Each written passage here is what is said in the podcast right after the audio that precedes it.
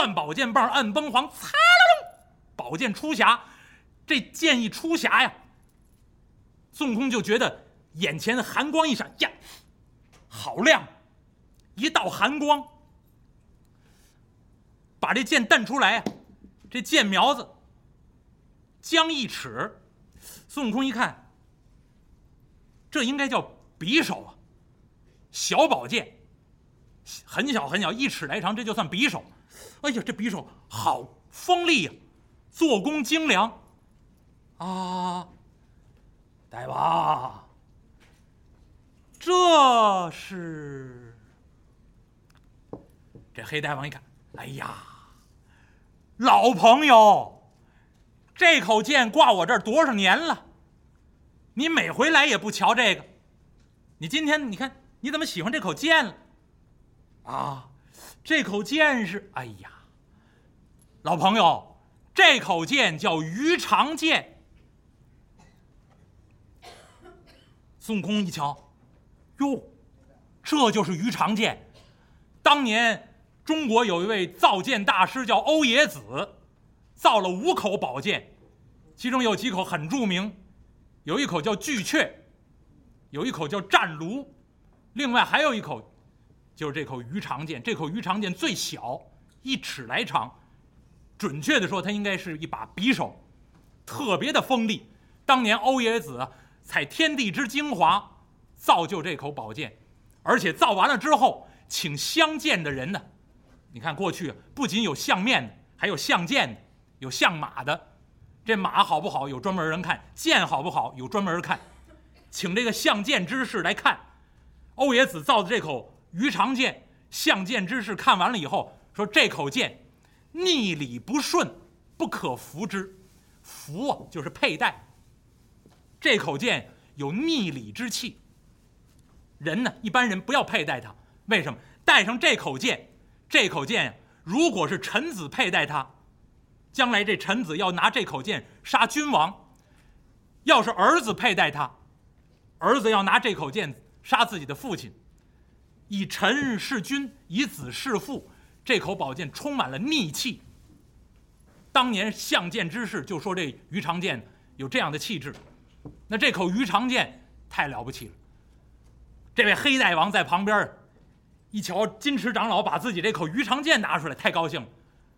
这老和尚一般不看宝剑，他这回看上这口宝剑了。这黑大王把嘴一撇：“老朋友，这是我最喜欢的一件收藏，谓之鱼肠剑，大有来历呀。”哦，大王。这口鱼肠剑什么来历呀？哎呀，老朋友，你要问这口鱼肠剑，我说说你听听。在想当初，当初这口宝剑有一个人用过，什么人用呢？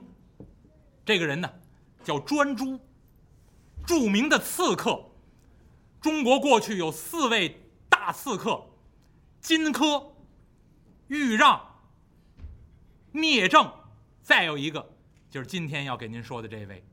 专诸，四大刺客之一。这位专诸弑母至孝，而且这位专诸呢有万夫不挡之勇。哪儿的人呢？吴国人，就是现在苏州一带。而且这位吴王啊，你要看历史上有几位著名的吴王。那这位吴王最早有一位著名的吧？那叫什么呢？叫寿梦。古人的名字和现代人的名字那个气质不一样。这位吴王叫寿梦，寿梦生了四个儿子，这四个儿子，大儿子叫朱凡，二儿子叫什么呢？叫于寨，这个字写成祭祀的祭，但是要念成寨，就是于寨，可千万不能念成于祭。二儿子叫于寨，三儿子叫一妹，那古人的名字特别的难记。最小的这个儿子最贤德，连孔子都敬佩他。那么这位吴王寿梦第四个儿子最小的儿子叫什么呢？叫季札。伯仲叔季，老四就是季札。那么这位季札称为贤者。有一个故事说，这位季札当年季札呀奉命出使到上国去当使者，使者路过徐国，这个徐国的国君呢，就看上季札佩戴的宝剑，但是看上这口宝剑了，这位徐君呢，不好意思说出来我要你这口宝剑，但是季札看在眼里，记在心上，明明看出这位徐君呢，这眼睛老往自己这剑上看，就知道这徐军喜欢自己这口剑，但是季札知道自己奉命出使上国。自己身为士大夫贵族，出使的时候如果没有佩剑，这个不合体统，所以季札呢就记在心里面，仍然带着自己这口剑出使上国，心里面想：等我回来之后，我把这口剑送给徐军。结果等他回来之后，这位徐君已经病故了。但是呢，这季札就跑到徐君的坟冢前，把自己佩戴这口宝剑挂在坟冢。旁边这棵树上，我心里面已经答应送给你了，这口剑就一定送给你，这就叫贤者，这就叫诚信之人。旁边有些人就劝他：“哎呀，他已经死了，就算了。”不，季札说了：“我心里面已经答应他了，这叫性情中人。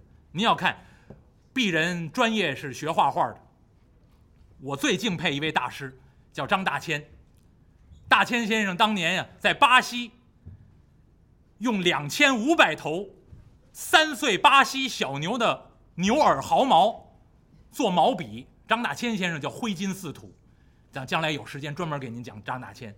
那张大千先生在巴西的时候，特制毛笔用什么为料呢？两千五百头三岁巴西小牛牛耳朵缝里面取下来的绒毛做毛笔。有的记载里面说。这一批料做了多少呢？做了八支，但是张大千先生弟子里面记载说这批料做了五十多支毛笔，但是众说纷纭了。那么说这八支毛笔的话，张大千先生当年攒了两千五百头三岁巴西小牛牛耳朵缝里面的绒毛，送到哪儿呢？送到日本玉川堂，专门定制毛笔，做好这八支。这八支毛笔做好了之后，两支自己留用。两支送给自己的一个弟子，另外呢还有两支送给了一个很好的朋友，这个朋友叫毕加索。列位你就知道张大千的那个境界啊，而且拿牛耳毫毛做毛笔，这有寓意啊。中国人说这个行业里面的第一名叫执牛耳啊，神怪书里面我执牛耳，当然也有一个人可以执牛耳啊。哎，两个耳朵嘛，一边一个，哎，东边一个，西边一个。那么张大千先生拿这牛耳毫毛做毛笔，自己留用两支，我执东方画坛之牛耳，送给毕加索两支，你执西方画坛之牛耳，八支毛笔还剩两支吧？列位，我数学还不错的。最后这两支送给谁呢？做好了之后送给台湾的一个画家，这个画家好像姓梁，这个画家很贫困。一辈子想用牛耳毫毛做的毛笔没用上，张大千把这两千五百头三岁巴西小牛牛耳毫毛毛笔做好了之后，从日本直接派人送到台湾，送给这画家。结果送到台湾，这个画家一病而亡，已经死去了。张大千就命送笔的人在这个画家坟前把这两只牛耳毫毛，多珍贵呀！牛耳毫毛的毛笔就在坟墓前用火焚化。我答应送给你，我就一定送给你，这叫性情中人。当年。吴王寿梦这第四个儿子季札就是这样的贤者，那，那么这四个儿子，季札最贤惠。当年啊，吴王寿梦打算把王位传给季札，但是呢，他是幼子，没有办法，要传长。他的哥哥们也都欣赏季札，知道自己这个小弟弟最贤惠，最是贤德，也都打算把王位让给他，但是季札。不受王爵，不愿意做这个国王、国君，屡屡推却，最后怎么办？只能传给长子。这个长子就叫朱凡。这长长子朱凡继位之后，盼着把自己的王位啊，将来一定要传给自己这小弟弟季札，怎么办呢？他就立下一条规矩，叫兄终弟及，不传给儿子，传给自己弟弟。我死了，由我的弟弟来继位。他这四个弟弟，那。四个兄弟排在一起，朱凡死了之后，传给二弟，刚才跟您说了，叫于寨。于寨死了之后，传给三弟，叫什么呢？叫一妹。一妹死了之后，就应该传给这老四，叫季札，就是季子札。但是呢，季札一看，最后还要把王位传给我，季札隐居，逃跑了，不愿意做这国君。最后怎么办呢？应该兄终弟及呀。最后这小弟弟不愿意当王爵，那应该还恢复父子相承。那就是朱凡的儿子应该继承王位。这个朱凡的儿子叫什么？叫光，他的本姓竟姓姬，叫姬光。哎，所以当时呢，他是公子，叫公子光，应该由公子光来继位吧。但是最后这位国王啊，吴王叫什么？就是三儿子，啊，就刚才给您说的，叫一妹，就是季札的哥哥。一妹死了，季札不愿意做王，结果呢，吴国国中的人呢就推选这一妹的儿子，这个一妹的儿子叫什么呢？叫辽，本姓姓姬，叫姬辽，所以呢，推选这个姬辽做了吴王，人称吴王僚。那么，公子姬光和这位吴王姬辽有矛盾，公子姬光就认为这个吴王应该传给我。不应该由姬辽来继位，就打算刺杀这个姬辽，要寻找有能耐的人。正在这个时候，来了一个了不起的人，这个叫这个人叫伍子胥。如果您听过京剧《文昭关》，那伍子胥的父亲、哥哥都被楚王杀死了，他逃到吴国，寻找机会报仇。面见姬辽，打算劝说姬辽带兵，那。攻伐楚国，结果呢，这个姬光就劝这姬辽说：“这个伍子胥啊，到咱们这儿是为了报私仇，咱们不应该出国，出兵帮助这楚国。”结果伍子胥一看，这个姬光啊，心里面惦记着国中这个王位，必须让他顺顺利利的当了国王之后，他才肯帮着我出兵去攻打楚国。所以呢，这个伍子胥啊，就在暗中替这个公子姬光。寻找有能耐的人，好刺杀这姬辽。找来找去，找去找来，就找到了这名大刺客，就是刚才给您说的这位专诸。专诸弑母至孝，而且伍子胥看见专诸的时候，专诸正和人打架。而且这打架的时候，伍子胥在旁边一看，这位专诸万夫不挡之勇，好凶恶了。但是打着打着，突然呢，从人群后头。冒出一个女子的声音：“专诸还不回家吗？”这专诸啊突然之间，本来怒目横眉这打架呢，冷不防听见这女子的声音一说话，这专诸立刻一缩头，扒开人群不打了，跟着女子走了。伍子胥在旁边一问：“这女子谁呀？”旁边老百姓告诉：“这位专诸的媳妇儿。”这位专诸呢，惧内，怕老婆。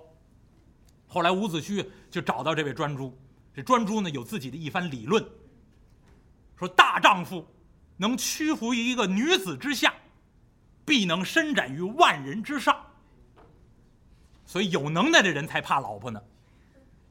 那后人呢就把这专诸当成惧内之滥觞，就是怕老婆的源头都在专诸这儿呢。于是呢，这伍子胥就把这位专诸举荐给公子姬辽，呃，姬光。这公子光啊，把这位专诸派到哪儿去？派到太湖干嘛？学厨师，学手艺。为什么？姬辽喜欢吃，贪吃。这人有一个毛病，就最容易攻破。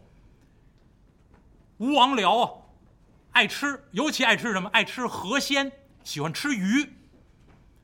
于是，公子姬光啊，把这位专诸派到太湖学做鱼，学做什么鱼呢？糖醋鱼，浇汁儿。